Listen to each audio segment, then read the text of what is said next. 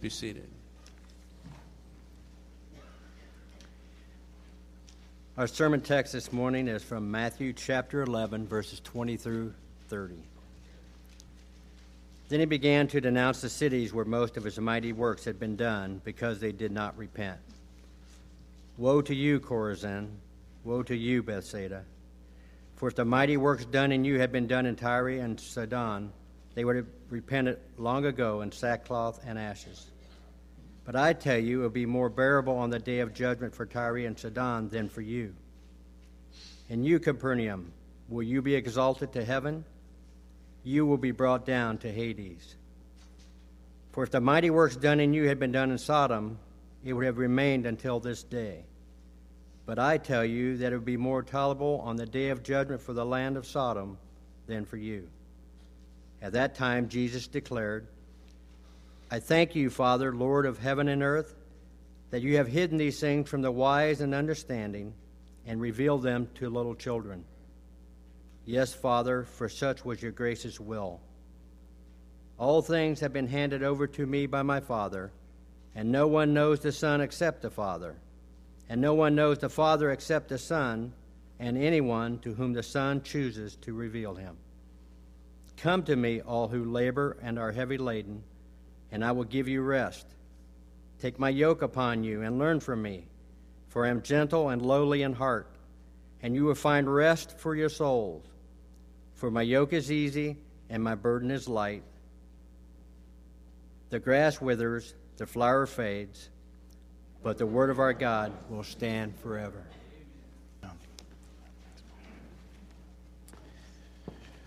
Let's pray together. Lord Jesus, uh, you, you speak to us uh, here like, a, like an almighty king. You command us to come and you command us to take uh, your yoke upon us and you command us to learn from you. And you, when you issue those commands, you sound like a king. And in the very same commands, you also sound like a tender high priest and gracious Savior. You promise to give us rest. You, you promise that when we are close to you, we will, we will experience your gentleness and your lowliness of heart, and our souls will rest. And you assure us that your yoke is easy and that your burden is light. And we thank you for just even in the small compass of these three verses, how beautiful the self portrait that you draw of yourself is and it is our longing this morning that you would be known, that you would draw us by your Spirit so that we are in, every single one of us are brought in to the heart of that reality, that we wouldn't touch the outsides of these holy things, but we would, would be brought by your Spirit on the inside of them. And, and so we pray that on both sides of this pulpit, you would grant that we might be coming to you that you would grant that we would be taking your yoke upon us and learning from you, and that we would have as our testimony that indeed, to the glory of God and because of who you are, that your yoke is easy and your burden is light. We want that music of your gospel to break forth from us. And we pray particularly that this would be the day of salvation for those who do not yet know you. And we pray in your name. Amen. Well, um, let, me, uh, let me start with something very basic, which is that Jesus Christ is a person who's alive, and we are persons who are alive. And so, what that means is that verses 28 through 30 are the commands and promises of a person to persons. And because Jesus Christ is a person, that means that obeying his command to come to him means to come to all that he is with all that we are. When Jesus commands us to come to him, he is not offering pieces of himself to pieces of us.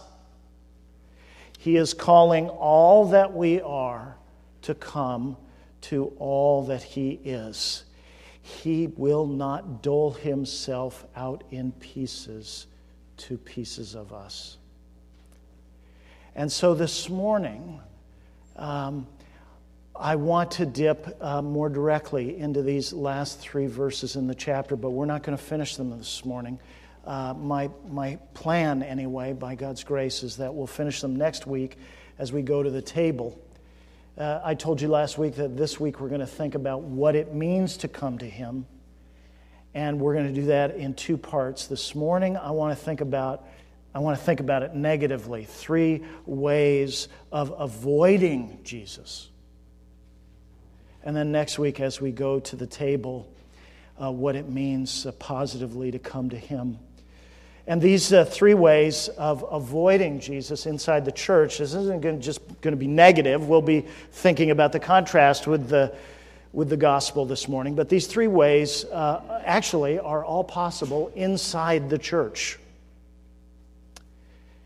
And the first of those ways that we'll think about is by refusing to come to Him. The second is by coming to Him as a quote, Savior, but not as Lord. And the third is by coming to him as, a, quote, Lord, but not as Savior. So I'll explain what those mean uh, as we go along. Let's look first at, at the, the whole way of avoiding Jesus altogether uh, by refusing to come to him whatsoever.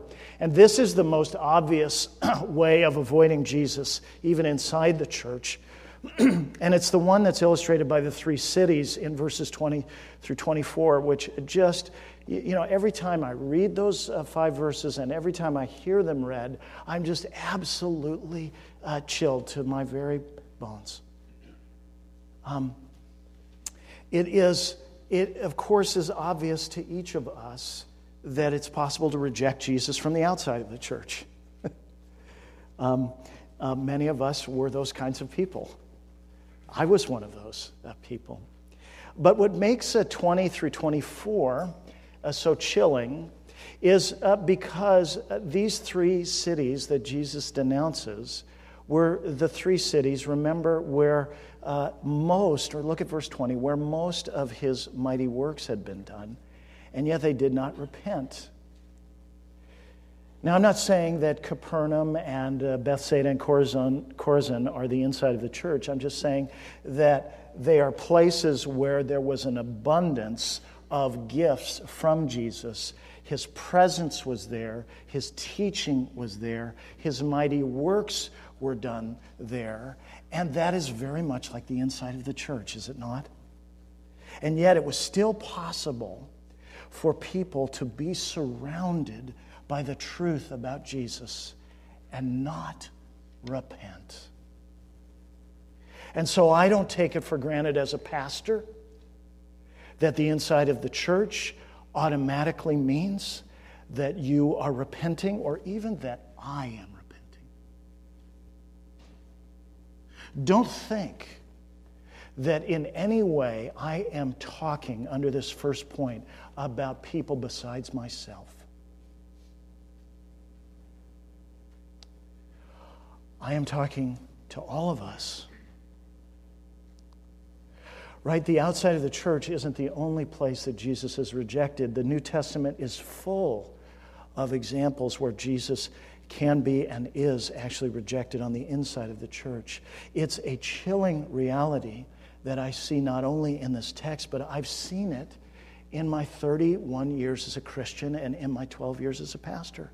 I've seen it. And so have you right? The, the reality is that sometimes nearness to Jesus results in hardness toward Jesus. These three cities were the places where Jesus had done most of his mighty works up till now. And the city, you'll remember that Jesus denounces the most severely, Capernaum, was a place of special blessing because Jesus himself lived there as his base of operations for his Galilean, Galilean ministry after he left Nazareth. Nazareth, he lived there. He lived there. And friends, remember Jesus in his, his own household, right? The Gospel of John tells us that his own brothers did not believe in him, not just when they were little kids, but when they were adults. And he had four brothers. They grew up in the same house with Jesus and did not repent. So I don't take it for granted. I think that there are times when we need to face the fact that the inside of the church can be a very dangerous place. Because something can happen in the inside of the church which can't happen on the outside of the church, and it is that you can fool yourself into thinking that because you recognize the sound of the gospel, because you can even explain the gospel, because you can even find your heart being moved by what you think is the gospel, that you can convince yourself that you have come to Christ when in fact you have not. You've just come close to Christ.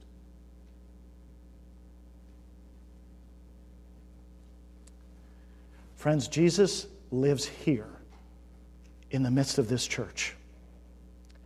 Jesus performs mighty works here inside of this church, in the lives of the people who are assembled here and through this church.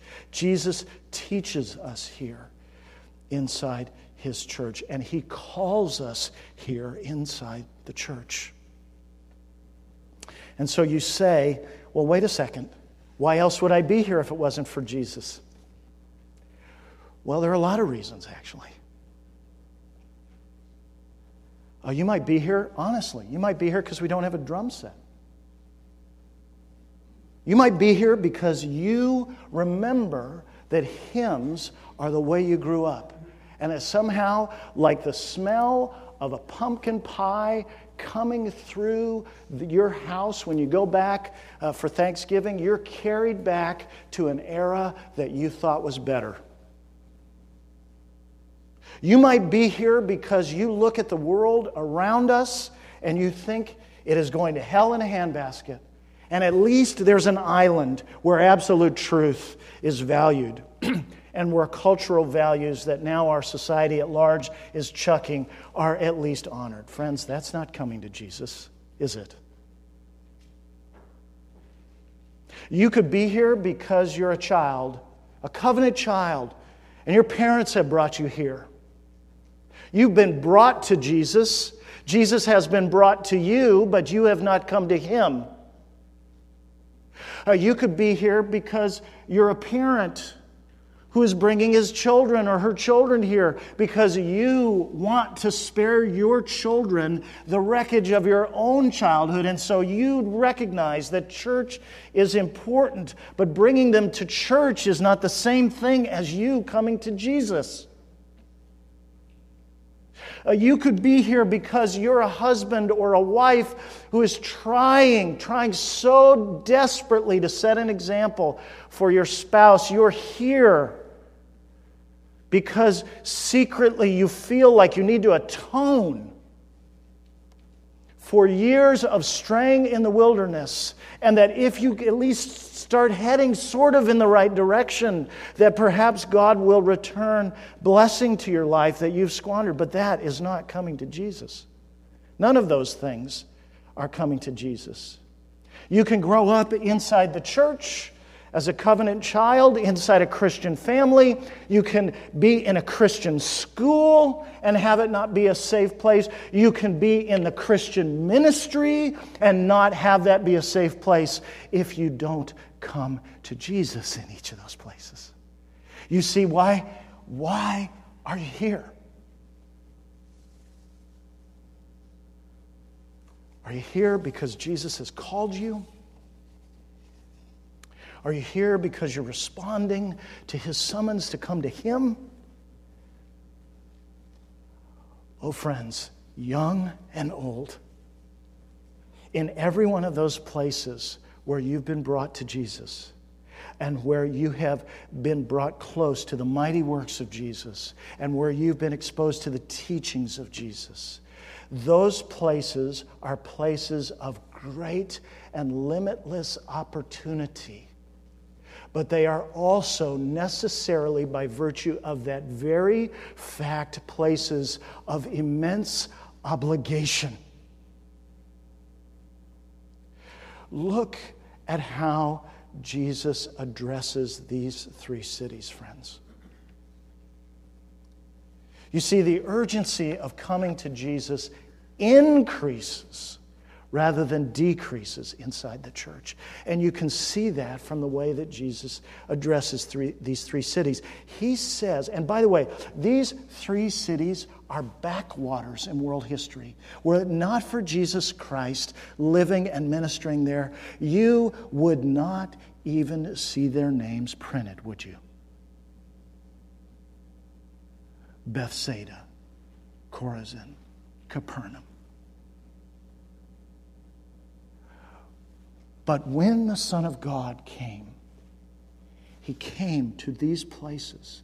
And because he had been there, and because he had done mighty works there, because he had blessed them with the opportunity of having access to him and to his ministry, there was a corresponding obligation imposed upon them to respond in repentance and faith. And when they did not, he pronounced woes over them. And he said to them that the three most wicked cities in the Old Testament, Tyre, Sidon, and Sodom, would get off easier on the day of judgment than these three no name places. Why? Because he had been there. So, friends, it is the people on the inside of the church who are exposed to the gospel, who hear it, who are living next door to the temple of Jesus Christ in your Christian neighbor.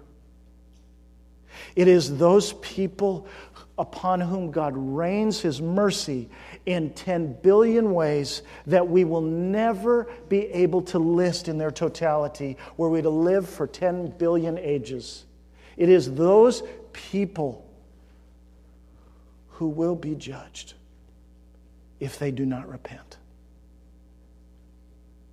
So I ask you, friends, to think through what you have done and are doing with Jesus' mighty works in your own life. Have you come to him or are you refusing to come to him?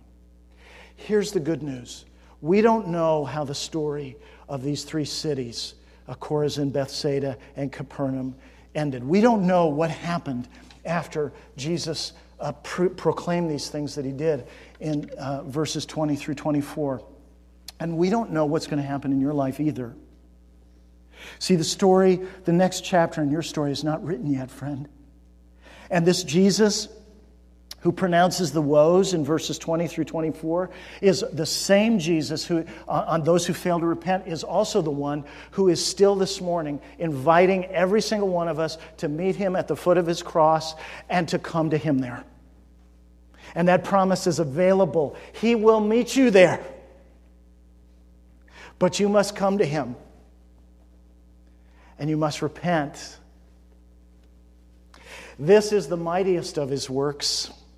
This is the clearest of his works. This is the best of his works. This is the gentlest of his works, and it is the most powerful of his works, and it is the kindest of his works. And he calls us to meet him at the foot of that cross. Will you come? Young, old, doesn't matter. Church member, doesn't matter. Pastor, elder, deacon, doesn't matter. Professor, Christian teacher, doesn't matter. You won't meet him there unless you repent. It's a beautiful place. it's the place of life.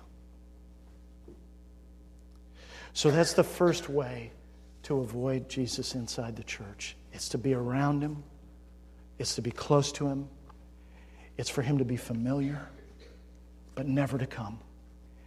And I can think of no greater tragedy to witness as a pastor than that. None. What I would not give to have my unbelieving family members saturated with the gospel in a church week after week. Don't squander. Don't squander the most valuable treasure there is in the universe. Don't let it slip through your fingers. Don't think that you've got it when you don't have it.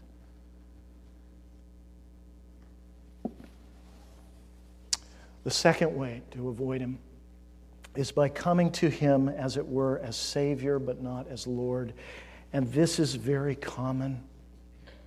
And I, I put scare quotes around Savior because, and I'm going to put later, in the third point, I'm going to put scare quotes around Lord because a Jesus Christ who is not both Savior and Lord is neither. He is a figment. He is not the Jesus Christ who is, he is a counterfeit and yet he is a widely embraced counterfeit. He is a widely uh, uh, celebrated counterfeit, and he doesn't exist. And he can promise you nothing, and he can provide for you nothing. A Jesus who is Savior, but not Lord. This is such a dangerous way of not coming to Jesus because it looks like you have come. At least the first way of not coming, the open rejection of Jesus, is virtuous in this that you know it. What do I mean when I say that you come to Jesus, you can come to Jesus as Savior, but not as Lord? Well, what I mean by it is this it's coming to Jesus for forgiveness apart from holiness. And just like the, the next scenario where we come to Jesus as Lord but not as Savior, what, what's, what's at the heart of both of these errors is that it appears to come to Jesus by taking glory away from Him, by taking pieces of Jesus and not the whole Jesus, by bringing only pieces of who we are and not our whole selves. It takes glory away from Jesus Christ to come to Him as your putative Savior, but not to embrace and submit to Him as Lord. Here's what it sounds like I want forgiveness apart from holiness. I want justification to be declared right by God apart from sanctification, apart from being made holy. I want to be pardoned without being transformed. I want a clean record without a clean heart. I want to be rescued without being ruled. I want to be saved by Jesus without being submitted to Him. I want a relationship with God apart from discipleship, certainly apart from lordship. I want Him to take up His cross for me without me having to take up mine for Him. I want to be a child of the King without having a king. I want a love that binds his heart to me without binding mine to him. I want a grace that frees me from obligation, not a grace that frees me for obligation. I want eternal security without persevering fidelity to Him. I want a cross that costs Him, but not me. I want a Jesus on the cross for my eternal life who lets me remain on the throne of my earthly life. And that Jesus doesn't exist, friends. That's a cartoon. That Jesus can't help you any more than Bugs Bunny or Mickey Mouse could. And yet, largely due to pastors giving people false assurance and watering down the gospel and swerving away from Jesus' clear teaching on the cost of discipleship, there are legions of people, I believe, in the American church who think that it is possible to come to Jesus and have him as their Savior without having them as their Lord. And that is not coming to Jesus. You see, the problem is that this diminishes Jesus. This is the error of easy believism. Pray the prayer, sign the card, walk the aisle, use the sinner's prayer, put it in your own words, do it in the magic words, whatever the words are, which aren't in the Bible.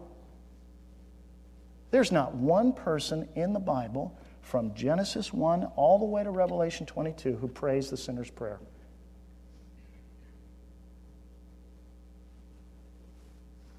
This is the error of easy believism and cheap grace. It is the error that wrongly believes that it's possible to come to Jesus once in conversion without having, without understanding that what conversion means is a turning of the whole life toward Christ, not a coming once and then going on. It's a turning of the life toward Christ. It separates this error what the gospel always joins together, which is forgiveness and holiness.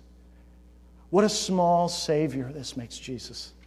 I mean, think about it. It is so dishonoring to Jesus because what it does is essentially this error uh, holds that the only thing, you know, that sin, that there's the problem of sin, and sin uh, is a debt. And this, this is biblical, right? That sin is a, a terrible uh, it's a debt that we owe to God.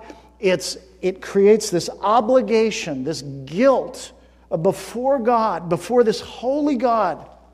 And we need to have that guilt answered. And, and the way of coming to Jesus that looks to Him only as Savior, but not as Lord, reduces the problem of sin to this one problem of guilt and says, if you can only get forgiveness, if your guilt could possibly be forgiven, if Jesus could save you from your guilt before God, then that would be enough. And you could go on and live the rest of, rest of your life the way you want to live. But, friends, that diminishes the saving work of Christ. That diminishes the kind of Savior that Jesus is. Because, yes, friends, we do need to be delivered from the penalty of our sins. We do. But that's not all we need to be delivered from. Sin has a power in our lives, and that power needs to be broken. And it is at Calvary when you come to Christ, you have now been brought by the power of the reigning Lord into a new relationship with sin. You are no longer a slave to sin. He has broken its power. And if you are no longer the slave to sin, Romans 6 says, then you don't go on presenting the members of your body to sins, to sin as weapons or, tools of unrighteousness. You present yourselves as those alive from the dead to God, and you give. This is the Christian life. You give and you keep giving your members, every part of who you are, to God through Jesus Christ as weapons of righteousness.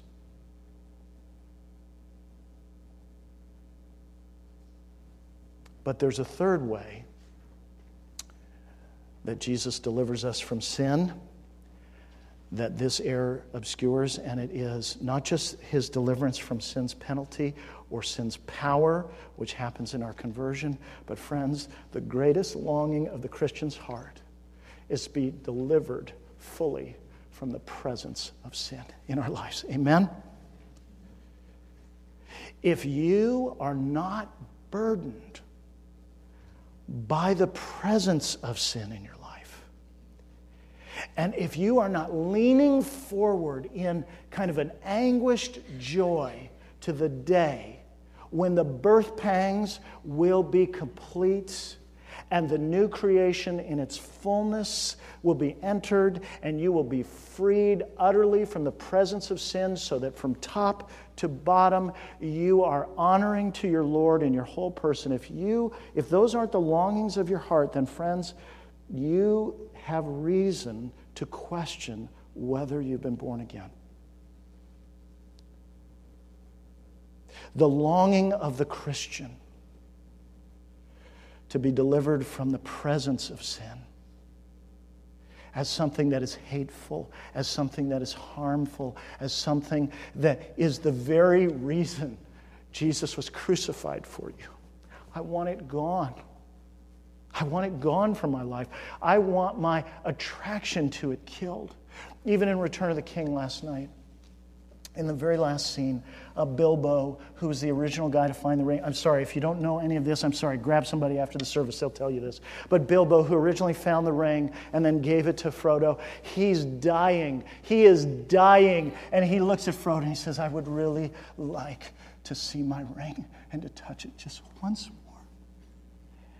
I wept because that is the, still the remaining presence of sin in his life. He's not yet free. Friends, Jesus is a great Savior. He doesn't just free us from the penalty for our sins, He breaks the power of reigning sin in our lives. And one day, he will completely free us from the presence of our sin, and that is the magnitude of the love of God for us in Christ. That's the kind of deliverer He is. There is no forgiveness that does not produce holiness. Lord's Prayer. Forgive us our debts as we forgive our debtors. Very next petition, lead us not into temptation, but deliver us from evil. In God's mind, because He is God of the gospel, forgiveness is the root of holiness. And if you think back to uh, my, my favorite quote from John Owen last year. Do you remember? The shortest sentence that I have yet found John Owen has ever written. Three words. I guess amen counts, but that's not a sentence. That's an exclamation. But the shortest sentence I've found that Owen wrote grace gives beauty. That's his summary of sanctification. And, and I think that applies here. If you've received grace, I think it's an accurate summary of the Bible. If you have received Jesus' saving grace, there will be a necessary, unavoidable fruit of beauty that grows out of that. And so think, look at Jesus' a picture here. Look at the picture of the relationship that he draws for us in 28 through 30 with him. Do you see this? He says, Come to me, all you who labor and are heavy laden, and I will give you rest. So he's calling us into relationship with him. He's promising us rest. But notice, he's not saying, I will give you rest unattached from a relationship. Notice, he keeps pushing it further. He says, Okay, here's what it means to come to me. Take my, it's not just to receive from me, but to receive from me this rest in the context of the closest of relationships. Take my yoke upon you. That means bind yourself to me. Don't just come, get rest, get back in the car, and go the way you want, and know that you've touched your Jesus idol, so you're good to go. He says, Take my yoke upon you, and what else? Bind yourself to me, learn from me. See, there's a relationship. Receive grace from me, this gift of relationship. And in the context of that relationship, here's what you're going to find you're going to find that I am gentle and lowly in heart. And that is how you will find rest for your souls.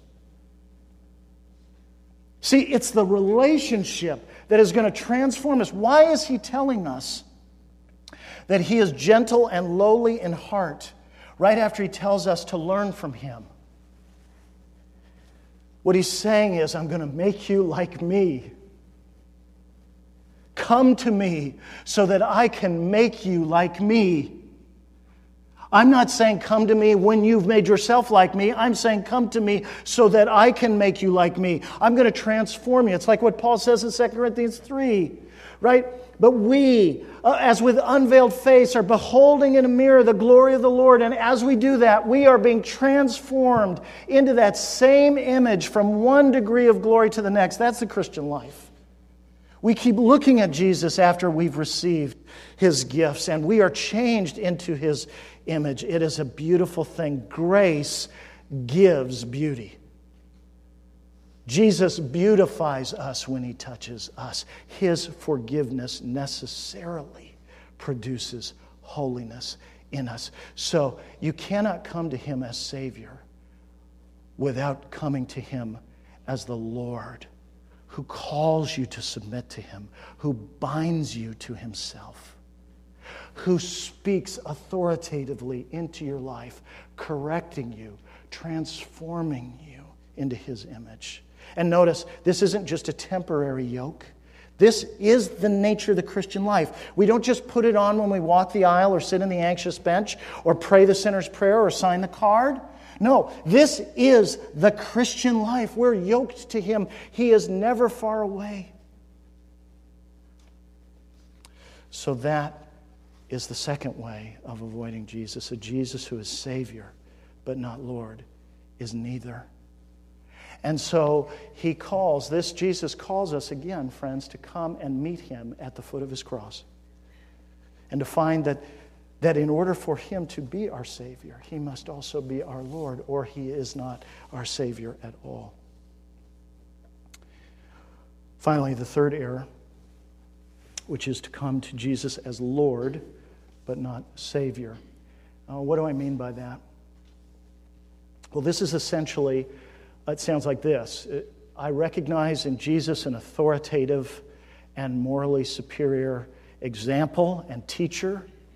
I am a, a, a person who wants to be a good person. And so I come to Jesus as my teacher and my example. And this is essentially the error of moralism which uh, pursues holiness. It's the inverse, right? Of the first problem. It pursues holiness as the path to forgiveness rather than the path from it. It pursues holiness as personal holiness as the root of God's approval rather than the fruit of God's approval. Holiness as the cause of God's acceptance of us rather than the effect that God's acceptance has in our lives as our gift to God rather than God's gift to us. And this is widespread as well. And in fact, friends, if we're honest, uh, Christians experience these temptations. We get out of whack, right? I mean, the gospel is so radical it is so counterintuitive. Friends, I read that first sentence in that reflection quote from Horatius Bonar when it says, It is with our sins that we go to God, for we have nothing else that we can call our own. And I want to raise my hand and say, But, but, but, but, but, but, but.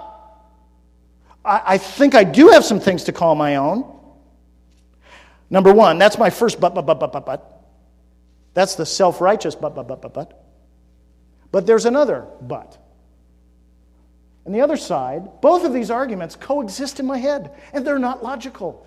But man, are they dug in deep. The other side is this if I go with my sins, I'll never be accepted. If I'm honest about who I really am, I'll never be safe.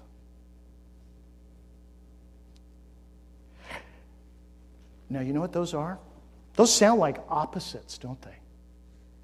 They are two sides of the same coin, the moralistic coin. And what is the nature of that coin? That coin is my obedience, my moral effort as the basis for my acceptance with God. This side that raises the objection and says, I do have some things to bring with me. This is the side of that coin where the delusion uh, persists that, that, that I've succeeded in my moral efforts. And this side is the, side, the other side of the same coin where I think I've failed. But this is not the gospel coin, right? This is moralism. This is uh, religiosity. This is uh, good living.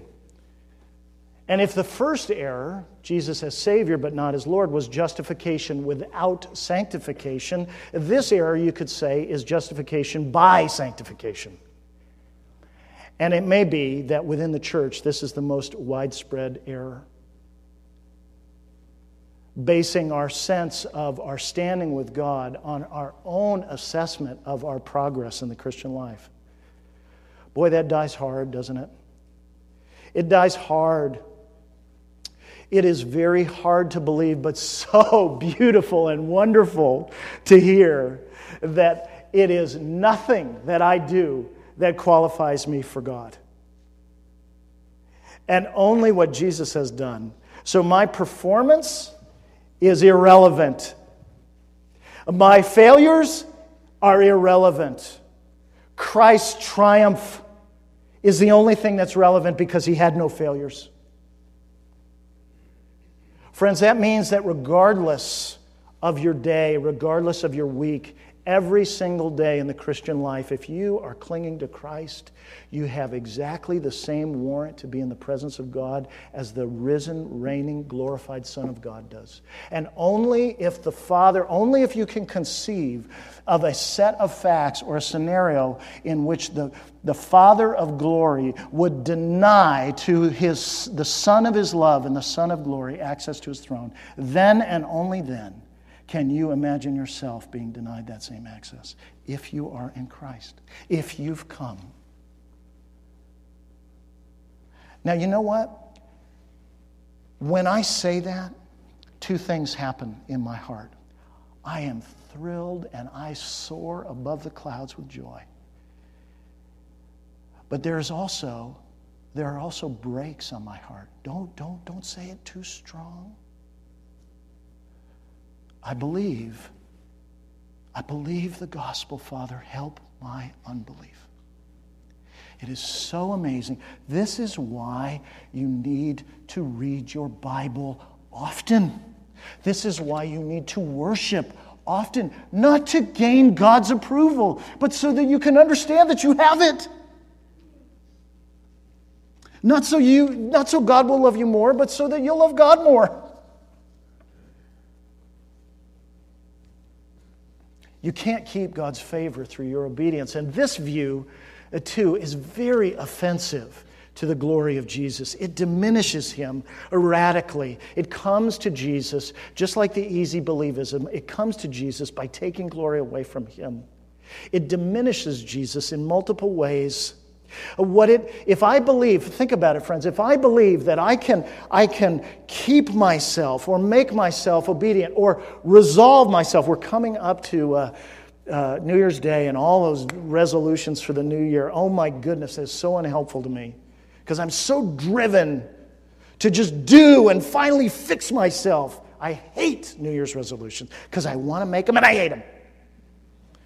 But see, I want my obedience to gain my approval with God, and yet I know it can't. I need the gospel. I need to hear Jesus say to me, Come to me, you mess, Francis. Come to me, acknowledging bank, the bankruptcy of your own labors, acknowledging that you are your own heaviest burden, and I will give you rest. I need to hear that. But if I believe that my resolutions or my performance, think about how this diminishes Jesus if I think that I can do this, friends, that I can either gain God's favor or keep it. See, both are true. If I, I, this, this error, moralism, creeps into both, that I can either gain God's favor to begin with or keep it and maintain it through my obedience. You know what I'm saying about the cross? I'm saying it was superfluous. I'm saying that Jesus' death was not necessary. I'm saying that Jesus' life was not necessary. I'm saying it was overkill. And what I have to do, it's really a master stroke. What I have to do is I have to simultaneously lower the ceiling of God's holiness and raise the floor of my own achievements so that they're within reach. And that's crazy. I mean, that is just, it, it is so offensive to the holiness of God for me to ever think that I could reach Him.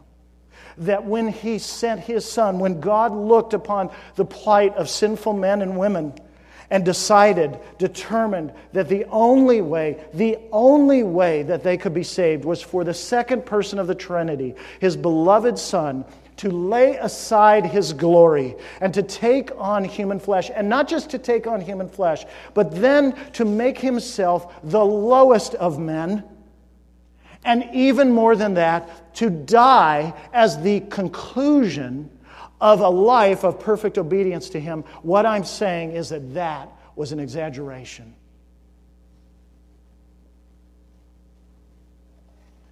All in the service of honoring my own obedience.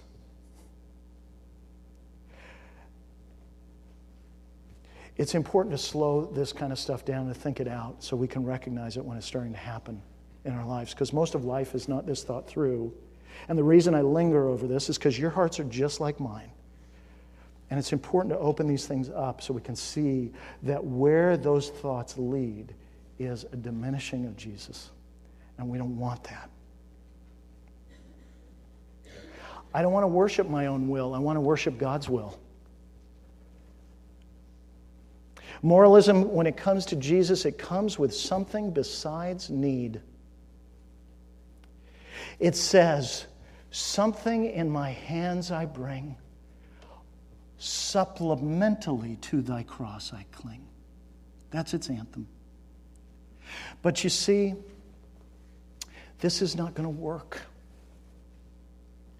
You know, I was reading in Jonah on Thanksgiving, read Jonah 1. It's very interesting to see how you how you can see this uh, show up all over uh, the scriptures. And in Jonah 1, it's very interesting. You know, you know how that story goes. And, and eventually Jonah gets exposed, right? And he's the problem, and everyone on the ship knows that he's the problem. And so he comes up in this amazingly detached way and says, Okay, I'm the one.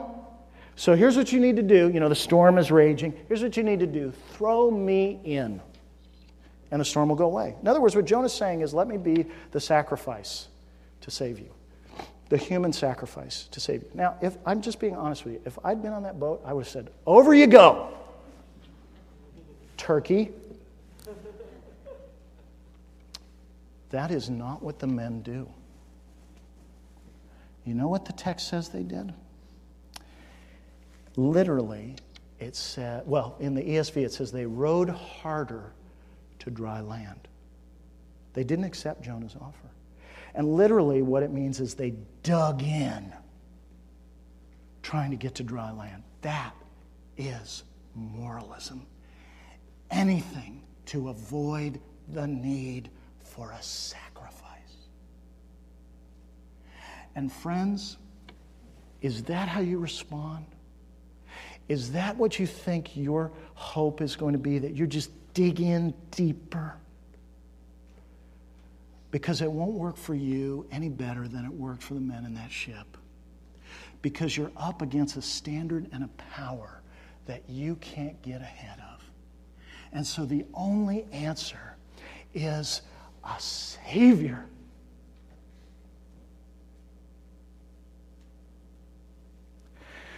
Moralism is just a Ponzi scheme. It's just like Bernie Madoff. You, you, how, how's a Ponzi scheme work? Uh, I get money from you and I promise to repay you, but what do I use to repay you? By incurring more debts to other people. And the way I pay those people back is by incurring debts from other people and paying them back. And it's all a big scheme, and none of it is your money. And you're just, you're just a pass through. Friends, that's what moralism is. God already owns everything that you have to pay him back. God is already entitled to your perfect obedience. So there is never any sense in which you're giving him something new. It's like like going to the bank and saying, I would like you to make me another loan. Well, Mr. Francis, what's the purpose of this loan? So that I, well, the purpose of this loan is so that I can repay the mortgage that you gave me last week. Now, you see, it's funny, right? It's also deeply offensive to God. Because, like the men in the boat, it tries to avoid the sacrifice. And Jesus has a much different vision, doesn't he? You see it in verses 28 through 30. See, isn't the gospel just amazing? Oh, how, how the Word of God exposes our hearts and how jealously the Word of God guards the glory of Jesus Christ. There is no other way. Only if a man would come and live for men.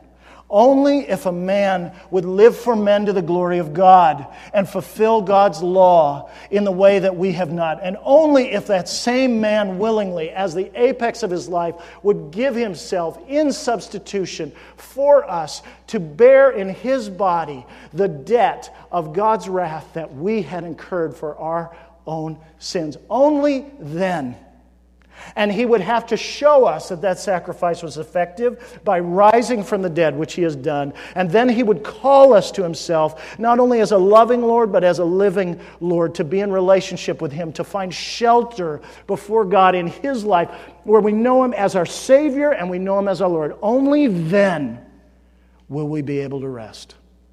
And that is the only Jesus who exists. See, he calls us at the end of chapter 11. He says, Come in. I am not just your Lord, I am also your Savior. Do you notice this? He doesn't say, Come to me when you are successful in your labors and are fully energized by the triumph of your moral achievements. Who does he call? He calls people who have failed. He calls people who can't, not who did.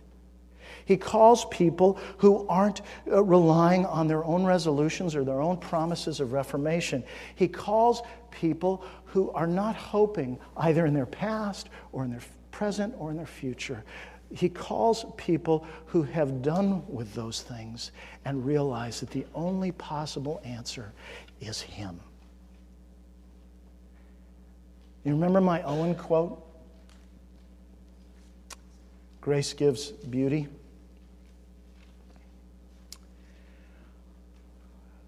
Well, the gospel gives beauty.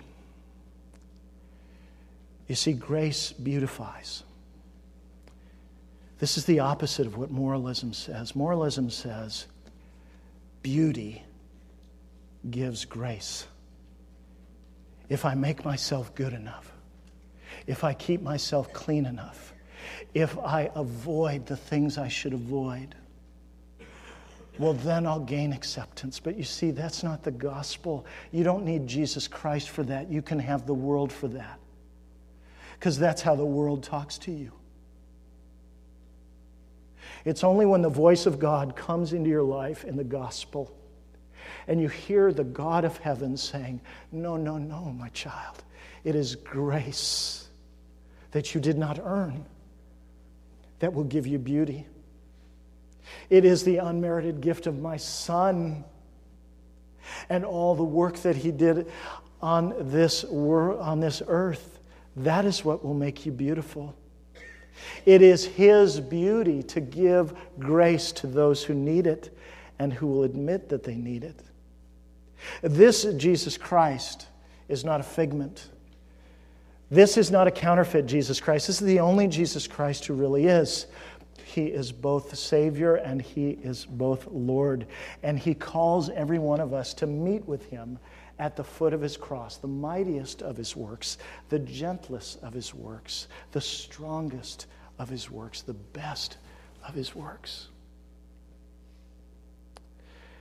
Friends, next week Advent is here.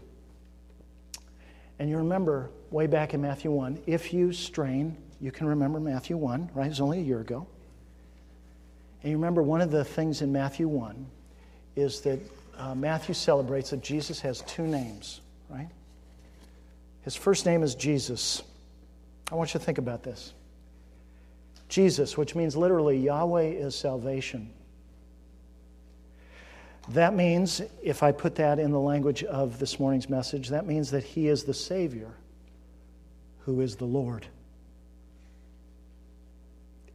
His other name is Emmanuel, which is precious to us. And that means literally God with us. And in the framework of this morning's sermon, you could say that that means that He is the Lord, who is the Savior. You see, He is both or He is neither. So when He calls you to come to Him, friends, The good news of the gospel is that all that He is, both Savior and Lord, He calls uh, to you and invites you and all that you are to come to Him. He will not dole Himself out in pieces, it will not content Him. He wants to give you His whole self. Let's pray. Lord, we pray. We pray that we would be done with every